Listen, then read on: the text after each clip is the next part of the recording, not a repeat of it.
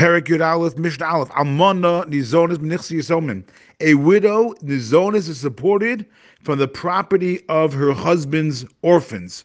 In exchange for that, Masi Odeha, her work, her income that she brings from working, she then goes to them.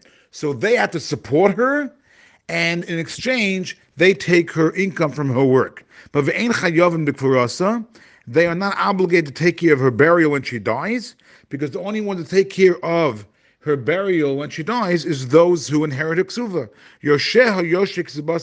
b'kvrasa.